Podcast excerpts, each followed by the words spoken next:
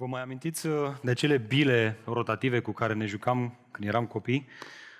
Le numeam noi globuri pământești, încercând să identificăm ce? România pe globul pământesc. E bine, fie și fără să ne propunem asta, realitatea este că experiența aceasta ne-a dat răspunsuri cu privire la ceea ce credem noi despre lume și viață. Și anume, că România este doar un punct mic pe un glob pământesc atât de mare. Și prin urmare, dacă lucrurile stau așa, cu cât mai mult suntem noi mai mici, fiecare dintre noi, într-un univers atât de mare. Ca în această poză, adesea, atunci când ne oprim din agitația vieții și poate mai ieșim din experiența asta urbană, dintre blocurile gri, să ieșim în natură să privim lucrurile create, noi așa, poate și fără să o verbalizăm, exclamăm în inimile noastre, wow, ce mic sunt în comparație cu cât de mare este universul ăsta. Wow, cât de glorios este acest univers. Uite așa, în mintea noastră se nasc întrebările la care ființa umană caută în permanență răspunsuri. Eu? Cine sunt? De unde vin și încotro mă îndrept? Poți să-i bagi pe gura omului oricât de mult K F C ai vrea tu, că la un moment dat conștiința lui îl va determina să pună această întrebare.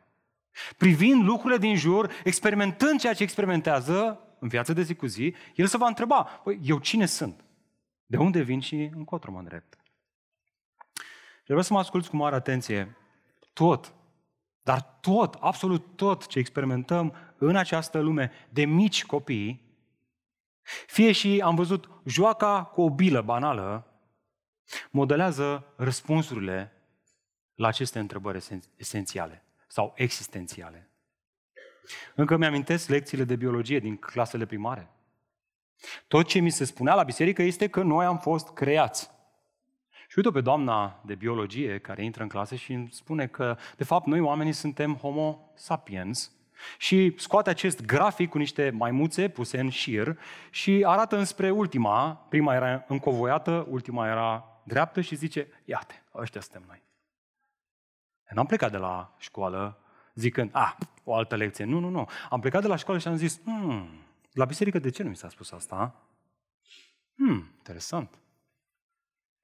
Apoi am ajuns la muzeul de istorie, Grigore Antipa, și am fost expus la tot felul de exponente, care mai de care, care au încercat să-mi răspundă la întrebările astea cu privire la cine sunt eu, de unde vin și încotro mă îndrept. Mai târziu m-am urcat într-un avion și am privit globul, bila pământească de sus și am zis, bă, fii atent, chiar e rotundă. Știu că e dezbatere pe tema asta.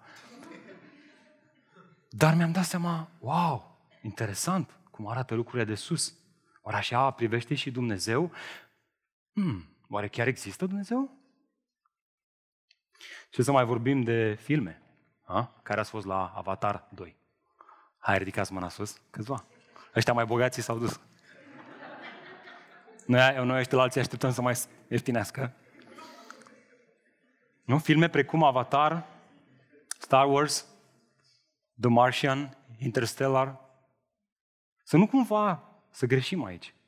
Filmele acestea ne răspund la întrebările omului cu privire la cine sunt eu, cum am ajuns aici și încotro mă îndrept. Este imposibil să fii expus la toate astea și să nu fii asimilat ceva din convingerile care, poate pe sub ușă, ne sunt livrate. Convingeri cu privire la Dumnezeu și lume. De fapt, așa se intitulează și seria de mesaje pe care o lansăm astăzi, și anume Dumnezeu și lume. O aventură verset cu verset în primele unsprezece capitole ale primei cărți din Biblie, care nu fac altceva decât să ne redea care-i treaba cu Dumnezeu și lumea creată. Ei, și aici e problema. Vreau să te întreb, la modul cel mai serios, când a fost ultima dată când ai deschis cartea Geneza mai exact primele unsprezece capitole din Cartea Geneza, ca să răspunzi la întrebările acestea existențiale ale ființei umane. Ieri? Uite, îmi place, bravo, bun. Ai fost la adolescenți? Bine, mă. Gândește-te la asta. Zilnic suntem expuși la tot felul de experiențe și informații care caută să modeleze răspunsul la aceste întrebări, însă aș vrea să vă întreb, când a fost ultima dată când ne-am dus în Geneza să ne luăm răspunsurile? Vedeți, s-ar prea putea să nu deschidem prima pagină din Biblie, Geneza și următoarele, pentru că experiențele avute au modelat în mintea noastră convingerea că această carte a Bibliei, Geneza, este cam outdated. Este expiria, expirată, nu? Carte veche, frate! Și ar putea să mă învețe o carte antică scrisă de un autor primitiv, așa cum este Moise, pe mine, o ființă evoluată care are știința la un click distanță pe Google. Să ne spună biologii, fizicienii, geologii, astronomii cum stau lucrurile cu universul. Ei sunt în măsură să ne răspundă la aceste întrebări. Moise? Cartea Geneza? Poate că fabulă? Mitologie? Cel mult, cel mult. O poveste așa interesantă. Dar cine mai crede asta astăzi? Consecința? Consecința este că Dumnezeu este tăiat din ecuație, iar astfel Dumnezeu este înlocuit, știți cu cine? Cu omul. Nu mai avem Dumnezeu și lumea, ci avem omul și lumea. Omul devine în centru. De ce? Pentru că mi se pare că suntem o ființă evoluată și nu mai știm să apreciem o carte antică precum Cartea Geneza. Știți cum numea C S. Lewis acest dispreț față de scrierile antice? Mi-a plăcut așa de mult. Le numea el snobism cronologic. Atât de fascinat să fii de ce este astăzi la modă în piața științifică, încât să ajungi să disprețuiești scrierile timpurii. De fapt, asta este și ideea centrală acestui mesaj. Dacă ți-ai notițe, notează-ți undeva, ascultă. O lume în care Cartea Geneza este văzută ca o fabulă sau ca o mitologie, este o lume, să nu cumva să greșim, dragilor, este o lume necreștină. Ok? Începutul creștinismului, ascultați cu mare atenție, nu este în Matei unu cu unu, ci este în Geneza unu cu unu. Matei unu cu unu, apropo, știți cu ce începe? În limba greacă, Biblos Genesis. Cartea genealogiei lui Iisus. Nu poți să înțelegi genealogia lui Iisus dacă nu înțelegi Geneza, care este tot același cuvânt, Genesis. Biblia, de la Geneza până la Apocalipsa, este o carte scrisă de un singur autor, Duhul Sfânt, care a inspirat mai mulți autori umani în redactarea ei, dar are un singur mesaj. Taie Geneza de acolo și nu vei înțelege de ce Matei începe Noul Testament cu Cartea Genealogiei lui Iisus. Iată de ce, înainte de a deschide prima pagină a Bibliei, trebuie neapărat să ne punem două întrebări la modul cel mai serios. Dacă vrei să ți le notezi, notează-ți-le. Prima dintre ele, ce experiențe au modelat înțelegerea mea despre Dumnezeu și lumea în care eu trăiesc? Și doi, ocupă Cartea Geneza un loc central sau marginal? Sau nu ocupă niciun loc. Și vedeți voi, există un mod prin care putem testa răspunsul pe care îl dăm. Dacă răspunsul tău entuziasmat, așa, sau entuziast este, ocupă un loc central, poți testa asta. Știi cum? Cum răspunzi în momentele de criză ale vieții? Când viața intră într-un haos și pare că nimic nu se mai pupă cu nimic, cum răspunzi? Ce gânduri ai? Îți vine în minte gândul că există un Dumnezeu care a creat toate lucrurile și care le ține în palmele sale, care, care nu permite să se întâmple nimic fără voia sa și care adevăr te face să te liniștești și să te încrezi în acest Dumnezeu? Sau nici măcar nu-ți vine în gând Dumnezeu, ci tot ce faci este să crezi că tu ești soluția problemei, că de la tine va veni rezolvarea și să te încrezi în tine și să alergi tu mai tare, să te zbați mai tare. Și nu mă refer aici la o spiritualizare sau la un fatalism de tipul ce-o vrea Dumnezeu. Acest cuvânt Dumnezeu, cine știe ce o însemnând. Ci mă refer la acea credință care îl face pe cel credincios să caute soluții să facă lucruri, să dea telefoane, să ceară ajutorul unui prieten, dar toate astea având liniște că Dumnezeu stăpânește, că El nu are început și nu are sfârșit, că El, El plutește deasupra lucrurilor și este suveran și că nimic nu se întâmplă fără voia Sa. De fapt, știți ce? Exact acesta este contextul în care a fost scrisă cartea Geneza. Exact în acest context. Acesta este contextul istoric în care Moise scrie această carte. Poporul Israel, într-un mod supranatural, fusese scos de, de Dumnezeu din captivitatea egipteană pentru a fi duși într-o țară mai bună, în care urma să curgă lapte și miere. Pe drum însă au dat de probleme. Au rămas fără provizii de mâncare, au rămas uh, fără apă, hainele se învecheau, încălțămintea se rupea. Toate astea în timp ce drumul se tot lungea, ba chiar se învârtea un cerc. La câțiva ani de zile mai treceau pe lângă ceva și spuneau: bă, dar noi am mai văzut muntele ăsta odată. Băi, frate, nu-mi spune că ne-am, ne-am învârtit în cerc. Bă. Noi în loc să mergem în linie dreaptă spre țara Canaan, ne învârtim aici în cerc. Și asta îi făcea să fie nemulțumiți. Comentau în fața liderului lor Moise și haosul era prezent. Observați problema? Modul în care răspundeau ei în aceste momente de criză demonstra că nu se încredeau în Dumnezeu. Ei cârteau și erau nemulțumiți și, uh, va, pentru că ei nu se încredeau în Dumnezeu.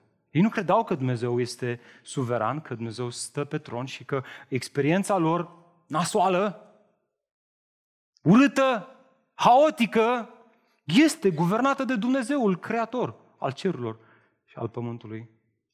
E bine, ca să rezolve problema asta, știți ce face Moise? Pune mâna pe un sul, pune mâna pe o peniță și scrie cartea Geneza. Problema lor, problema poporului Israel, nu era cum să facă să ajungă mai repede în țara Canaan, ci problema lor și nevoia lor cea mai mare este aceeași problemă pe care o are și biserica astăzi. Este aceeași nevoie pe care o avem și noi astăzi, să-L cunoaștem pe Dumnezeu. Moise scrie cartea Geneza pentru că vrea să le amintească cine sunt, de unde vin și încotro se îndreaptă. Mai mult, le scrie cartea Geneza ca să le spună cine este Dumnezeu. Observați problema? Modul în care ei răspundeau în momentele de criză arăta ce credeau despre Dumnezeu, la fel cum și astăzi. Să nu cumva să faci vreo greșeală, dragul meu și draga mea. Nu vreau să jignesc pe nimeni, nu vreau să pun pe nimeni la colț, dar modul în care răspunzi în momentele de criză arată ce crezi despre Dumnezeu. Iar cea mai mare nevoie a ta atunci când nu știi să răspunzi într-o situație de criză este să pui mâna pe Biblie, să o citești ca să-L descoperi pe Dumnezeu. Și asta va inunda inima ta cu pace. Cu o pace fantastică, extraordinar de mare. De asta avem nevoie de cartea Geneza. Interesant e că numele acesta provine din Septuaginta, care este o traducere a Vechiului Testament, din limba ebraică în limba greacă și e redat prin termenul Genesis. Tradus naștere, început, origine sau chiar istorie. Traducătorii care au lucrat la această traducere din ebraică în greacă s-au inspirat din faptul că Moise, autorul, prezintă în această carte zece începuturi. zece începuturi. Sau dacă vreți, zece genealogii, zece nașteri, zece origini sau zece istorii. În ebraică zece toledoturi. O să mai auziți termenul ăsta. De fapt, de fiecare dată când autorul trece la o altă secțiune în cartea sa, o introduce prin expresia aceasta este istoria sau aceasta este originea sau aceasta este geneza. Dacă vreți, cartea Geneza conține zece geneze, zece toledoturi. Este cuprinsul cărții, dacă vreți. Este modul în care Moise și-a organizat cartea. Ca orice carte bună are un cuprins și Geneza are un cuprins. Acesta este cuprinsul, cele zece toledoturi. Care este primul dintre ele? Bineînțeles, cerul și pământul. Este primul toledot, prima geneză, prima istorie, prima naștere. Al doilea este Adam, apoi Noe, apoi fiul lui Noe, Sem, Ham și Iafet. A lui Sem, a lui Terah, a lui Ismael, fiul lui Avram, a lui Isaac, fiul lui Avram, a lui Esau și, în ultimul rând, a lui Iacov, Israel. Este, dacă vreți, cartea începutului pământului și a primelor generații de oameni care au locuit pe acest pământ. Știți ce au toate aceste generații în comun, toate aceste toledoturi? Falimentul de a asculta de Dumnezeu. De fiecare când Dumnezeu iniția o nouă naștere, un nou uh, toledot, o nouă geneză, apărea această speranță că prin acesta Dumnezeu va interveni și va răscumpăra omul din neascultare și din căderea asta în păcat. Însă aceștia, mai mult sau mai puțin, mai devreme sau mai târziu, s-au dovedit că au falimentat și că n-au putut să facă mare lucru. Dorința lui Moise este să vedem că toate aceste toledoturi, geneze, sunt, dacă vreți, ca o frânghie, imaginați-vă o frânghie lungă, cu mai multe noduri pe ea. Fiecare nod fiind un început, o geneză. Cerul și pământul, primul nod. Și așa mai departe. Însă, ceea ce el vrea să ne arate este că prin toată această frânghie există o funie care este denumită de el sămânța.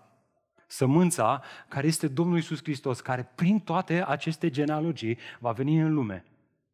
Ultimul toledot, toledotul cu tâmare, ca să împace cerurile și pământul prin sângele crucii sale, să aducă pace între Dumnezeu și om. Vom vedea, cartea Geneza este o carte a seminției, este cartea seminției, este cartea care vorbește despre venirea lui Iisus Hristos în lume. Mesajul cărții Geneza, în mijlocul acestui haos,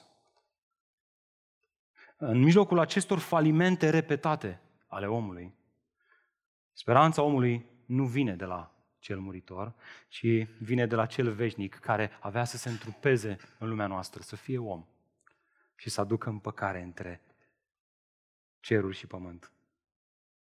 Asta este speranța noastră. Cartea Geneza, vom vedea, este cartea seminției lui Hristos. Asta este ceea ce trebuie să reținem. Nu la întâmplare, Moise, inspirat fiind de Duhul Sfânt, în primele două versete, ne oferă, ne redă esența, dacă vreți, sau pietrele esențiale ale creștinismului. Este ca atunci când mergi la un film, că tot am zis de film, și pentru că a fost super mare trafic în București, ratezi primele cincisprezece minute din film.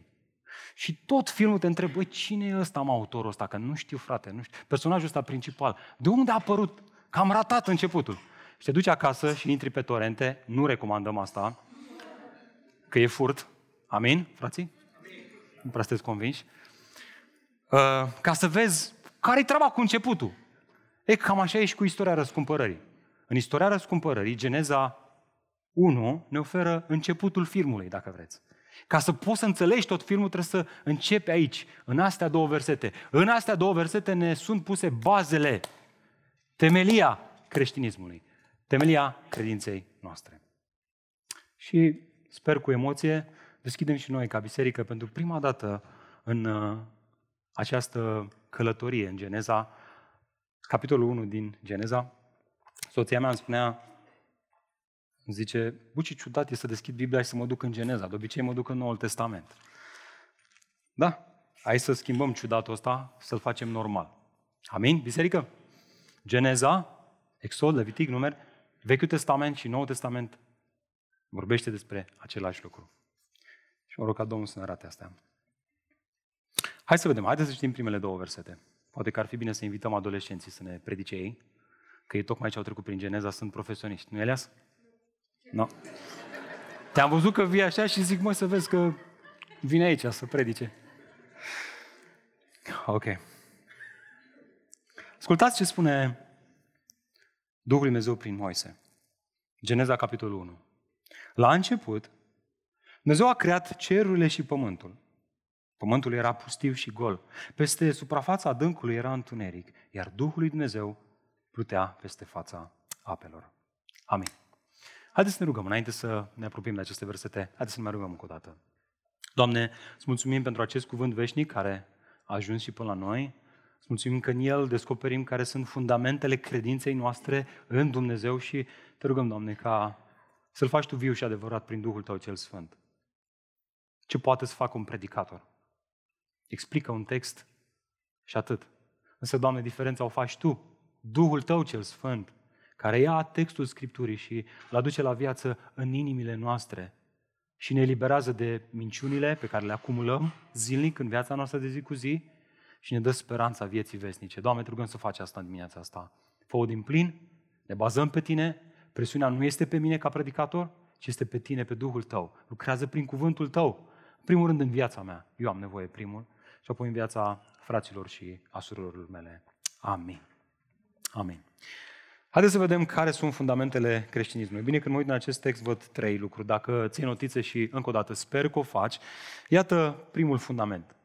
Ascultă, trebuie să știi asta. Înainte să fie ceva finit, era Dumnezeul infinit.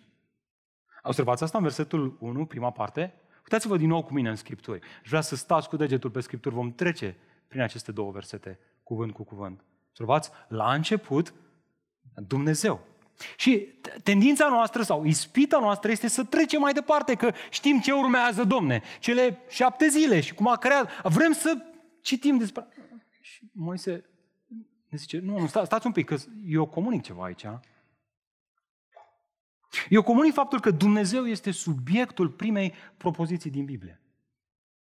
Vreau să vedeți asta. Dumnezeu este subiectul, de fapt, în capitolul unu, termenul Dumnezeu domină acest capitol prin faptul că apare de treizeci de ori.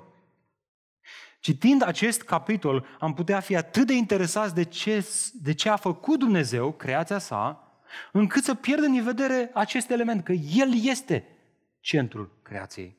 De fapt, expresia aceasta, la început Dumnezeu, este un enunț esențial pe care nu avem voie să-l ratăm.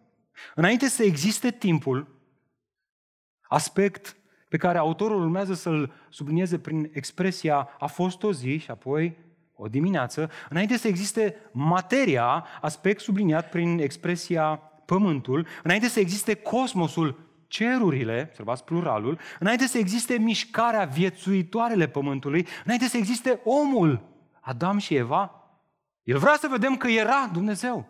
El era acolo. El există în afara timpului și a spațiului. El este creatorul veșnic. El nu este creat. El este alfa și omega. Gândiți-vă, vă rog frumos, pentru o clipă, cum suna acest adevăr în urechile poporului evreu pe când erau în pustie. Ei veneau dintr-o țară păgână, erau înconjurați de o grămadă de popoare păgâne și se îndreptau tot înspre o țară păgână. Toate aceste neamuri sau popoare sau țări aveau tot felul de mituri despre lume și viață. Ei credeau că soarele și luna sunt niște zei, motiv pentru care se închinau acestora. E bine, poporul evreu era puternic influențat de toate aceste concepte înconjurătoare, atât de influențați încât adesea uitau cine este Dumnezeu. Să știți că același lucru se întâmplă și astăzi, așa cum ei erau influențați în drumul lor spre Canaan și noi, să nu facem vreo greșeală, în drumul nostru spre Canaanul veșnic, suntem foarte influențați de ceea ce se întâmplă în jurul nostru. Vă mai amintiți ce a făcut poporul Israel atunci când Moise s-a urcat pe munte și întârzia să revină? Ne redă tot Moise, același autor, spunea el, când poporul a văzut că Moise întârzie să coboare de pe munte, s-a strâns în jurul lui Aron și i-a zis, ridică-te, fă-ne niște, observați pluralul, Dumnezei care să meargă înaintea noastră, căci nu știm ce s-a întâmplat cu acest Moise, bărbatul care ne-a scos din țara Egiptului. Observați, scriind cartea aceasta, Geneza, Moise voia să corecteze această înțelegere greșită asupra lumii și să le ofere speranță, dragilor, ascultați, să le ofere speranță că ei nu se aflau la mila zeilor păgâni, care nici nu vorbesc, nici nu umblă și care nu pot să facă nimic bine. Ei se aflau sub protecția Creatorului care i-a scos din țara Egiptului, le-a dat promisiunea și a fost cu ei în toată această călătorie. Ei trebuiau să creadă asta și să fie mângâiați de acest adevăr că se aflau sub protecția celui care nu are început și nu are sfârșit. Frate, stai un pic. Mai devreme spuneai că Geneza este fundamentul creștinismului, nu a iudaismului. Asta e și ideea. Dumnezeu este același ieri, azi și în veci. Dumnezeul Vechiului Testament este Dumnezeul Noului Testament. Nu sunt doi Dumnezei, este același Dumnezeu. Azi, ieri și în veci. Oare nu asta scria Ioan, evanghelistul? Și oare o făcea la întâmplare când spunea el în Evanghelia sa după Ioan? La început era cuvântul și cuvântul era cu cine? Cu Dumnezeu. Și cuvântul era Dumnezeu. El era la început cu Dumnezeu, toate au fost făcute prin El și niciun lucru care a fost făcut n-a venit în ființă fără El. Dacă ești creștin și dacă te încrezi în Iisus, trebuie să știi că Iisus Hristos, marele tău preot, a fost prezent la creație. El era acolo, implicat în creație, împreună cu Tatăl și cu Duhul Sfânt. Toată Trinitatea a fost implicată în acest act creator. Iisus Hristos, El întrupat în lumea noastră, era și El acolo la creație. De fapt, săptămâna asta, citind mai, mai mult despre asta, am dat de un pasaj, de o rugăciune pe care Iisus Hristos a făcut-o, pe care n-am văzut-o niciodată în lumina asta. Mi-a scăpat. Și cred că multe altele îmi scapă. Dar slavă Domnului că studiind Scriptura, El îmi descoperă. Vă mai amintiți ce se ruga Iisus Tatălui din ceruri înainte să-și dea viața ca răscumpărare? El se ruga și acum: glorifică-mă Tu, Tată, înaintea Ta, ascultați, cu gloria pe care o aveam la Tine, când? Înainte să fie lumea. Tată, doresc ca acolo unde sunt eu să fie cu mine și aceea pe care mi-ai dat Tu, ca să vadă gloria mea, gloria pe care mi-ai dat-o Tu, fiindcă Tu m-ai iubit înainte de întemeierea lumii. Și adevăr extraordinar să înțelegi că dragostea n-a fost gândită de Hollywood. Cine își imaginează că dragostea a fost gândită de oamenii ăștia, se înșeală. Nu, dragostea exista înainte să existe lumea. Ea exista în cadrul Trinității. Atunci când Dumnezeu a creat omul, nu se plictisea. Bă, îmi plictisesc, hai să crești eu altă ființă în asemănare cu mine. Nu, el exista în cadrul unei comunități și acolo exista dragoste, exista prețuire, exista respect, exista persoane și aveau totul de plin. Ne-a creat pe noi, pentru că a vrut să ne aducă și pe noi să fim acolo unde sunt ei, în părtășie cu Tatăl și cu Fiul, prin Domnul Iisus Hristos. De asta Noul Testament ne spune că în dragoste nu este frică, căci dragostea adevărată ce face? Ce face dragostea adevărată? Alungă frica. Gândiți-vă la asta, cel care a descoperit cine este Iisus, că este Fiul lui Dumnezeu, că este parte din Trinitate și că El este creatorul tuturor lucrurilor și descoperă această dragoste pe care Trinitatea o împărtășește cu noi prin Domnul Iisus Hristos, care moare pentru păcatele noastre. Autorii Noului Testament ne spun că acest adevăr alungă frica. Cum? Păi cum, cum? Știi că Tatăl tău din ceruri este Dumnezeul care e veșnic. El a existat dintotdeauna, El este creatorul tuturor lucrurilor. Ei bine, când, când știi asta, îți va fi frică. Vor fi momente în care vei tremura de frică, dar apoi te duci la cartea Geneza și îți amintești lucrurile astea, te duci la Matei, te duci la Evrei, îți amintești toate aceste lucruri și spui: wow, ce extraordinar este Iisus Hristos! Fratele meu mai mare nu este doar un frate mai mare, este fratele cu F mare, este Dumnezeu însuși. El m-a răscumpărat, El m-a adoptat în familia sa, El promite să mă apere. Ce motive am să-mi fie frică? Dragul meu, dacă te-ai încrezut cu adevărat în Hristos, fii încurajat de acest adevăr, fii încurajat și mângâiat că în călătoria ta pe acest pământ spre Cananul veșnic, Iisus este marele tău preot, veșnic, care stă alături de tine și te apără.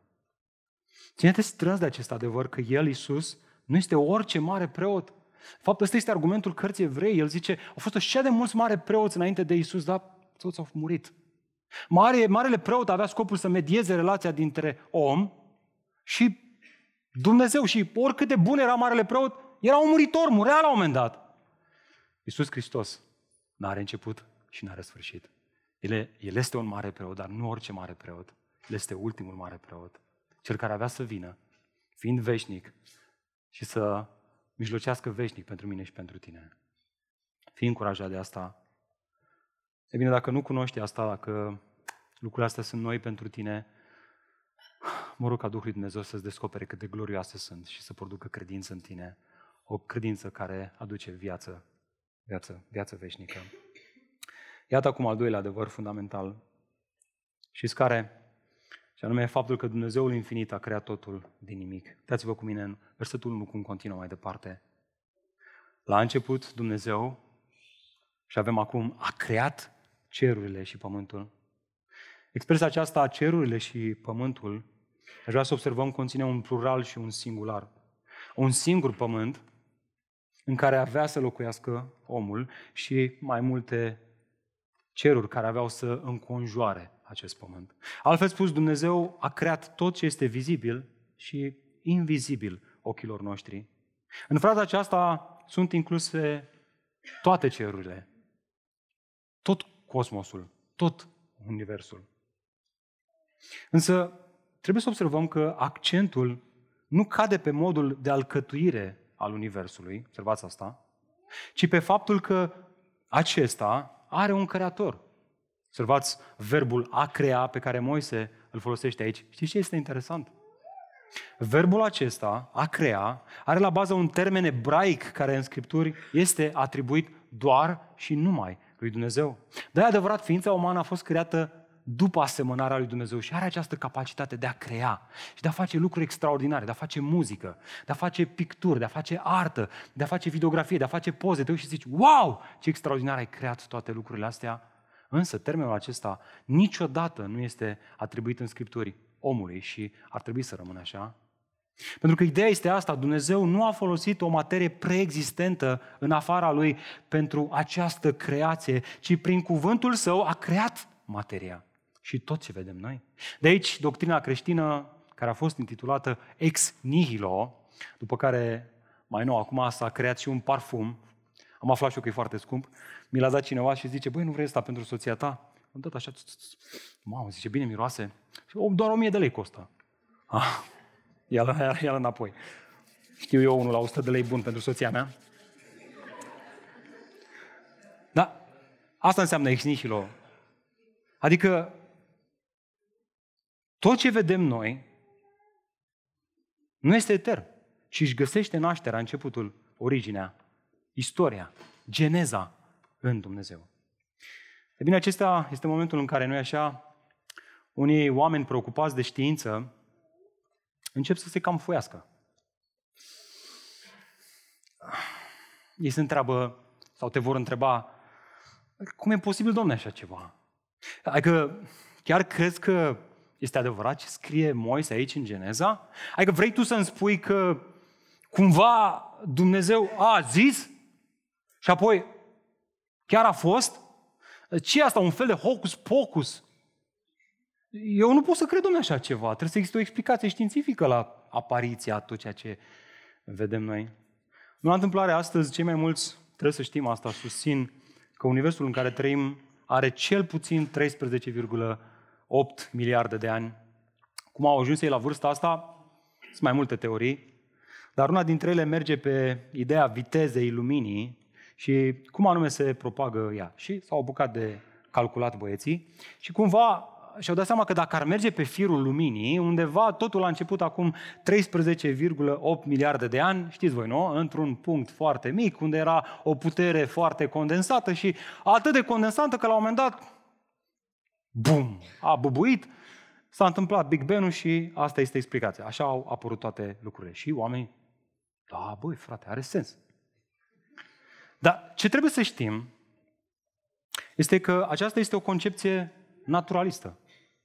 Adică nu crede că ar putea să existe ceva supranatural care ar acționa în afara creației și să cauzeze existența ei, ci creația în sine cumva a făcut acest Big Bang și de aici au apărut toate. Element pe care nu e așa, îl găsești cam în toate filmele. Gândiți-vă la Avatar, la cine se închină oamenii aceștia?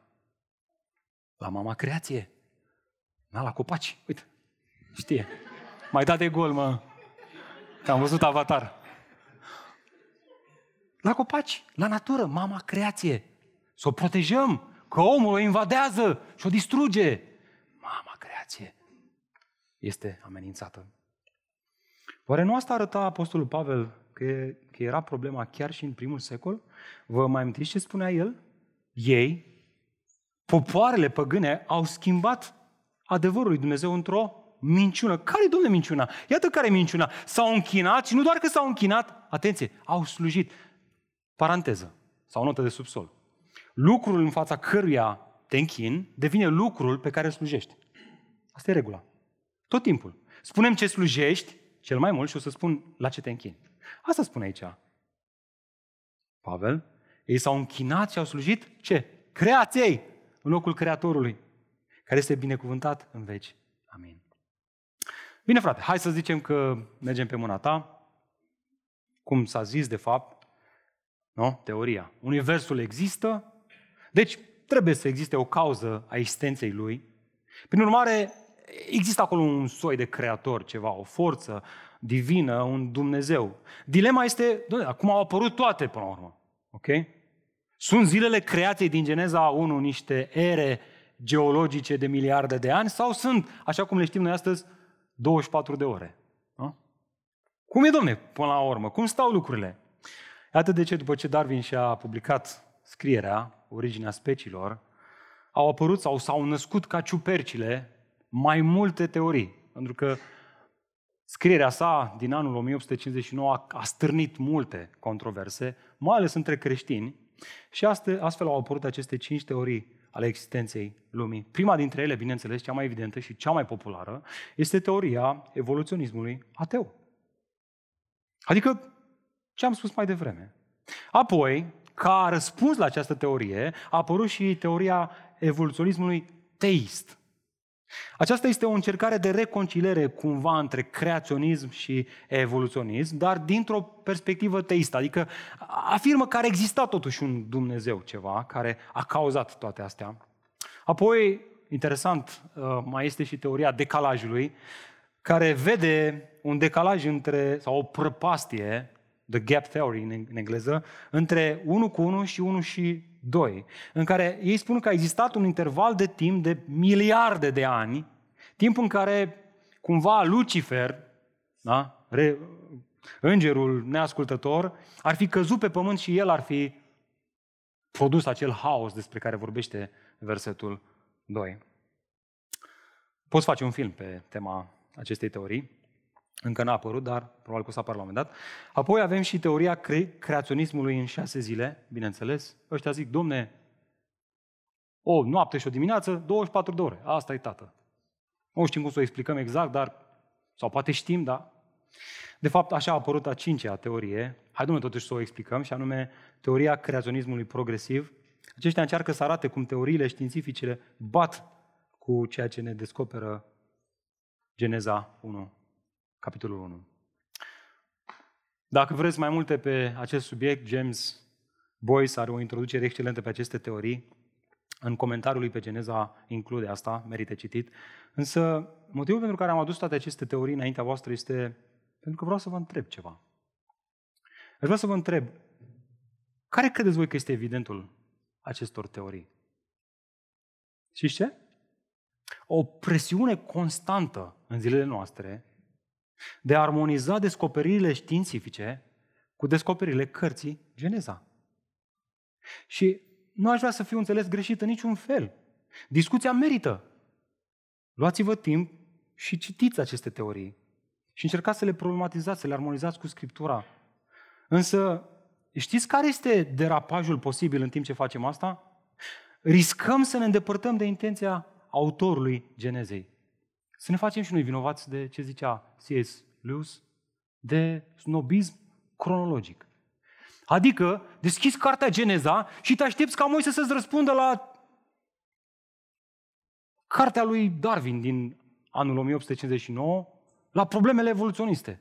Când, de fapt, Moise nu face asta. Scopul lui nu este... El nu și-a scris cartea Geneza în anul o mie opt sute șaizeci ca răspuns la apariția originilor speciilor. Nu! El nu avea în minte evoluționismul, ci avea în minte politeismul, mai mulți Dumnezei.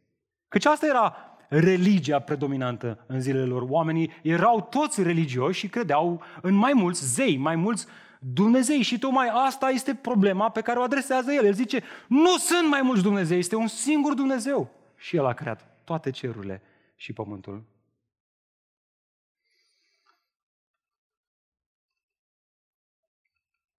Poporul Israel se uita în jur și găseau zei cam peste tot. Soarele era un zeu, luna era un alt zeu, apa era un zeu, pământul era un zeu, fauna era un zeu. Dar observați evidentul, tot ce a creat Dumnezeu era un zeu, numai puțin Dumnezeu. El nu era zeu. Și trist este că poporul Israel era atât de influențat de asta că începeau și ei să creadă asta. Scriind Geneza, Moise le spunea, vedeți toate aceste popoare păgâne cum se închină acestor zei? Și ne spune și nouă astăzi, uitați-vă în jur, vedeți toți oamenii de, din jur care, care, care depind de zei ăștia pe care și închipuie ei, serviciul, contul bancar, casa, mașina, cariera, serviciul, zei pe care ni-i facem și noi în zilele noastre, dar noi nu-i mai numim zei, ci necesități. Da? Vedeți toți oamenii ăștia păgâni care nu au în mintea lor conceptul de Dumnezeu? Uitați-vă la ei cum depind de acești zei, cum slujesc acești zei, cum sunt gata să aducă sacrificii umane în cinsta acestor zei. Doar, doar îi va îmbuna și va câștiga favorul lor. Vreau să vă spun adevărul, oameni buni, aceștia nu sunt nimic. Există un singur Dumnezeu, El este creatorul tuturor lucrurilor, doar El este vrednic de închinare. Oare nu același lucru îl rostea și Ieremia când, când scria asemenea unor sperietori într-un ogor de castraveți, place limbajul lui, idolii lor nu pot vorbi. Ei sunt purtați de alții, căci nu pot merge, nu vă temeți de ei, nu vă temeți de ei, căci ei nu vă pot face niciun rău și nu sunt, nu sunt în stare să vă facă niciun bine. Reține asta. Oamenii din jurul nostru, când Când îl uită pe Dumnezeu din mintea lor, vor căuta să se închine, că așa ne-a creat Dumnezeu. Să ne închinăm la ceva mai mare decât noi înșine. Și, băi frate, te miri din ce poate să facă omul. Dintr-un pix poate să facă un zeu. Bă, pixul ăsta, frate, sunt gata să mor pentru el, tată. Este un copil care primește un pix și pixul ăla e... e așa suntem creați. Și lucrul la care te închini devine lucrul pe care îl slujești. Dar de ce în cartea sa, Preaching Christ from Genesis, predicându-l pe Hristos din Geneza, autorul ei, Sidney, un comentariu extraordinar pe Geneza spunea, citez, rațiunea creației nu doar corecta eventualele concepții greșite ale lui Israel asupra lumii, ci le și oferea speranță. Ascultă, creștine, le oferea speranță că nu se aflau la mila zeilor păgâni instabili, ci se aflau sub protecția Dumnezeului suveran, creatorul cerului și al pământului. O, dacă ne-am amintit asta, o, dacă Duhul lui Dumnezeu ne-ar aminti asta, să credem cu adevărat. Ceea ce face Moise aici este să îndemne pe ei atunci și acolo și pe noi aici și acum, la credință în Dumnezeu. Auzi de războaie și vești de războaie, de crize economice, de boli, te gândești dacă ai și tu vreo mătușă prin Austria, unde să-ți trimiți nevasta în cazul în care vine războiul în România? Ți-e frică, ți-e teamă? Ești îngândurat, nu știi ce se va întâmpla cu serviciul tău, va mai fi mâine acolo, vei fi în stare ca o mică să-ți crești copiii? Toate acestea vin la pachet cu un mesaj, agață-te de ceva pământesc. Caută o soluție în, în lumea asta pe care să atârni și cu cât te vei agăța mai mult de lucrurile din lumea asta, cu atât vei avea mai multe motive să te temi. De ce? Pentru că nimic în lumea asta nu este stabil. Însă cel care crede în Dumnezeu va fi și el lovit de teamă. Credinciosul nu este de oțel. Inima lui se clatină și ea. Este și lui teamă. Însă, atunci când punem mâna pe cartea Geneza și citește că Dumnezeul lui, Dumnezeul lui personal, care prin Iisus Hristos l-a adus aproape de Trinitate, în cadrul Trinității, este Dumnezeul suveran care a creat toate cerurile și pământul și care este stăpân. Asta îi va da liniște. Oare nu același lucru o spunea și autorul cărții Evrei? Că prin credință, nu citind niște teorii, ci prin darul credinței. Prin credință înțelegem noi că veacurile au fost așezate prin cuvântul lui Dumnezeu, chiar dacă nu știm să explicăm cum exact s-a întâmplat asta. Dar prin credință credem că El le-a așezat, că El este sursa, că El este veșnic, așa încât ceea ce se vede n-a fost făcut, n-a fost făcut din lucruri care sunt vizibile. Observați argumentul? În El își găsesc sursa, toate în Dumnezeu. Observați, autorii Sfintelor Scripturii au fost atât de mult preocupați să explice cum a fost alcătuit pământul și să arate că Dumnezeu este sursa vieții. El este începutul și El este sfârșitul. Prin El au fost făcute toate și toate se țin în El. Adevărul central este că Dumnezeu este Creatorul. Amin, biserică? Credem noi asta? Este, dacă vreți, mă gândeam săptămâna asta, e ca și cum te-ai angaja într-o companie foarte mare și îți faci prieten, un angajat care îți spune, bă, eu, eu sunt de la început în firma asta. Și uite, vreau să fiu prietenul tău și o să-ți spun care-i treaba cu firma asta. Hm? Nu e de la care vrea să te ducă în eroare, el chiar vrea să fie prieten. Cum te simți? Parcă te simți un pic mai bine. Bă, ăsta a fost de la început. Dacă ăsta a fost de la început și compania are cincizeci de ani, bă, știe el care-i treaba. Și într-o bună zi îți spune, auzi, care-i treaba? Eu nu doar că sunt de la început, eu am făcut firma asta, e a mea. Cum te simți cu, cu ăsta lângă tine prin firmă pe acolo? Parcă e altceva. Ceva de genul ăsta. Spune și Moise aici. Băi, băi, voi sunteți nebuni să vă, închina, vă închinați la alți zei? Să credeți că ei vă pot duce în țara Canaan? Ați nebunit, ați luat o razna? Cine v-a scos, mă, din țara Egipt? Dumnezeu, El vă va duce în țara Canaan, doar El. Și nu o va face până când nu înțelegeți ceea ce trebuie să înțelegeți. Vă amintiți atunci când ucenicii erau pe mare, în mijlocul unei furtuni, și le era teamă cu Creatorul în barcă că vor muri și îl trezesc pe Iisus. Trezește-te, Iisuse, că murim aici! Și Iisus se ridică în picioare și ce face? Taci! Liniștește-te! Vântul s-a oprit și s-a făcut o liniște mare. Apoi le-a zis, de ce sunteți, mă, fricoși?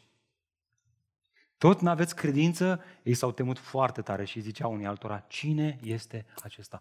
Că ăsta este un mesaj bun și pentru Biserica lui Hristos de astăzi. Motivul pentru care ne teamă, motivul pentru care căsnicia asta să se destrame și ți-e rușine, ți-e frică să vorbești cu alții, să spui ce se întâmplă, copiii pare că nu te ascultă și nu, nu, nu mai știi ce să faci și nu vrei să vorbești cu nimeni că ți-e teamă, serviciul e instabil. Și care e problema ta? Ai uitat cine este Dumnezeu. Ai uitat că este Creatorul tuturor lucrurilor și El le ține pe toate în mâinile Sale. Acest adevăr despre Dumnezeu ar trebui să întărească orice inimă slăbită care călătorește înspre țara Canaan. La fel cum acest adevăr despre Iisus cel veșnic ar trebui să fie adevărul pe care pe mine și pe tine să ne întărească în călătoria noastră înspre veșnicie. Noi suntem poporul noului legământ și Iisus Hristos este Dumnezeu. El Ce a început în noi, a promis că va duce la bun sfârșit. Fii plin de încredere în El. Încrede-te în El. Asta, asta va duce pace. Băi, frate, zici tu bine acolo ce zici, sună interesant, dar tu nu știi haosul din viața mea. Nu știi, nu știi, frate. Dacă ai ști ce e în viața mea, Dumnezeu nu poate să mai facă nimic în viața mea. E, Moise vrea să răspundă și la asta. Asta e, de fapt, ultimul lucru pe care vrea să ne-l comunice aici, anume că Dumnezeu, acest Dumnezeu infinit, creator, este în controlul haosului. În primul verset, Moise pune fundamentul și în al doilea verset zice, uite care sunt implicațiile. Vezi haos? Dumnezeu este în control. Uitați-vă cu mine versetul doi. Să vedeți cum descrie pământul Moise. El zice, pământul era pustiu și gol, peste suprafața adâncului era întuneric, iar Duhul lui Dumnezeu plutea peste fața apelor. În versetul doi, Moise introduce o intrigă, iar intriga este modul în care el descrie pământul. Pământul era pustiu și gol. Mai mult, adâncul se afla într-un abis total. Ideea este asta, că pământul se afla într-un haos. E bine, asta i-a determinat pe unii să facă tot felul de speculații pe marginea acestui verset. Și asta pentru că n-au înțeles în contextul Vechiului Testament expresia pustiu și gol. De fapt, expresia asta mai apare odată în Vechiul Testament, o preia Ieremia într-un decret de judecată a lui Dumnezeu. Iată cum o folosește. Cum o folosește el ne dă sensul acestei expresii. Ascultați cuvintele lui Ieremia. Mă uit la pământ, îl citează pe Dumnezeu, și iată că este pustiu și gol. Este exact aceeași expresie. Mă uit la ceruri și iată că lumina lor nu mai este. Mă uit la munți și iată că ei se cutremură, iar toate dealurile se clatină. Mă uit și iată că, ascultați, asta e cheia de interpretare, niciun om și toate păsările cerului au fost, au fugit. Nu mai este niciun om și toate păsările au fugit. Evident, aceste cuvinte erau o descriere în care pământul era lipsit de viață, lipsit de viețuitoare, lipsit de viață. Așa folosește și Moise în versetul doi, expresia aceasta. Este, dacă vreți, imaginea unui olar care se așează lângă roata lui de formare, cu piciorul său începe, începe să o învârtă, ia o bucată de pământ fără formă, o, o aruncă pe masa sa și începe să o prelucreze, să-i dea viață, să-i dea formă, să-i dea fond. Exact asta face și Moise aici. El zice, Dumnezeu a luat ce a creat, ceea ce a creat era lipsit de viețuitoare și apoi a început să o prelucreze, să-i dea viață. Interesant este să observ că primele două versete în ebraică conțin șapte cuvinte ebraice, ca mai apoi să urmeze ce? Șapte zile a creației. De fapt, asta ne spune el în a doua parte a versetului doi. Ia uitați-vă. Se spune aici, Duhul lui Dumnezeu plutea peste fața apelor. Altfel spus, a treia persoană a Trinității era gata-gata să împlinească ceea ce Tatăl avea să rostească prin cuvânt. Cu alte cuvinte, Moise ne spune că în procesul creației, Trinitatea toată era implicată. Același verb, a pluti, era folosit de Moise și este folosit de Moise și în Deuteronom treizeci și doi. Și el conține un adevăr extraordinar. Ascultați ce spunea el acolo. El l-a găsit într-un ținut pustiu, într-un pustiu, o pustietate plină de urlete. Vorbește despre poporul Israel. L-a înconjurat și s-a îngrijit de el. L-a apărat ca pe lumina ochilor lui, asemenea, ascultați acum, vulturului care își scutură cuibul și zboară deasupra, plutește, ăsta e același verb ebraic, plutește deasupra puilor, care își deschid aripile, îl ia și îl poartă în penele lui. Moise face apel aici la o imagine comună în zilele lor, pe care cititorii o cunoșteau foarte bine. Și avea în vedere modul în care vulturii își învățau puii să zboare. Știți cum? Așa cum noi, părinții, ar trebui să învățăm cum să ne învățăm copiii să facă lucrurile pe care trebuie să le facă. Îi aruncau din cuib și lăsau să cadă într-un picaj liber.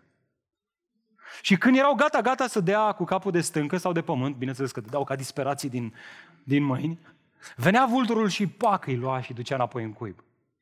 N-ai învățat să zbori. Încă o dată. Pac. Și când considera că e prea mult, mai aștepta a doua zi. Și în felul ăsta, într-o bună zi învățau să zboare. Dar știți ce e interesant? Că verbul acesta spune că zborul era deasupra puilor. Observați? Plutea deasupra puilor. Asta înseamnă că ceea ce vedea puile era doar stânca de care era să se lovească. Însă tot timpul vulturul era deasupra și plutea și proteja și era gata să intervină. Imaginea aceasta este foarte comună vieților noastre. Adesea, atunci când uităm cine este Dumnezeu, suntem ca niște pui care nu-și dau seama că Dumnezeu este deasupra tuturor lucrurilor și El este suveran peste toate și în control. Tot ce vedem noi este stânca de care ne lovim. Copilul ăla care nu vrea să asculte. Problema aia care nu vrea să se clatine. Colegul ăla de la serviciu, nenorocitul de el, care mi-a făcut zile fripte și așa mai departe. Bine, atunci când îți amintești că Dumnezeu este creatorul suveran, știi că El este ca un vultur care plutește deasupra și este gata să intervină în haos. Asta e imaginea pe care o desenează aici autorul legat de Duhul Sfânt. Vezi haos? Stai tu fără grijă. Duhul lui Dumnezeu plutește deasupra, gata să intervină, să facă ceea ce Trinitatea a hotărât să facă. Și nimic nu iese din vorba lor, din gura lor, din decretele lor. Aș vrea să vă imaginați cum suna asta în urechile izraeliților. Erau în pustie de ani de zile, erau amenințați continuu, purtaseră o grămadă de lupte sătul de stat pe drumuri, de dormit prin corturi, fără duși.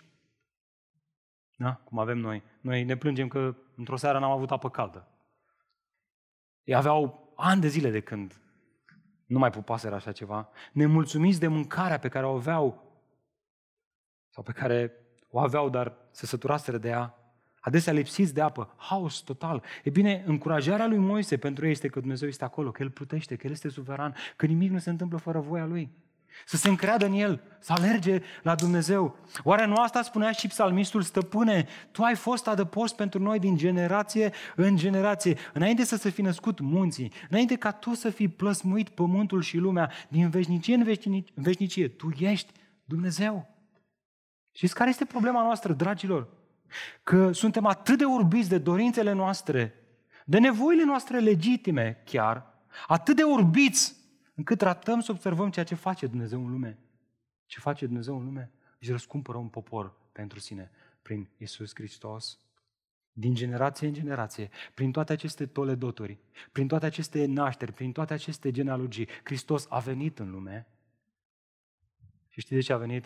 Ca să împace cerurile cu pământul și să le aducă împreună în jertfa, în jertfa Lui, în jertfa Domnului Iisus Hristos. De fapt, asta este ideea, dacă te uiți în acest, aceste două versete, vezi cerurile ca fiind spațiul, și așa înțelege Scriptura, spațiul în care locuiește Dumnezeu și pământul ca fiind locul unde locuiește omul. Problema este că omul, deși Dumnezeu a creat pământul perfect, a fost neascultător și asta a intrat păcatul în lume și asta a generat haos. Însă, în haosul acesta, Dumnezeu a rămas suveran, pentru că în Trinitate a fost un plan încă de la început ca Hristos să vină în lume și să împace, să aducă împreună pământul și cerurile prin Domnul Iisus Hristos, Creatorul cerurilor și al pământului.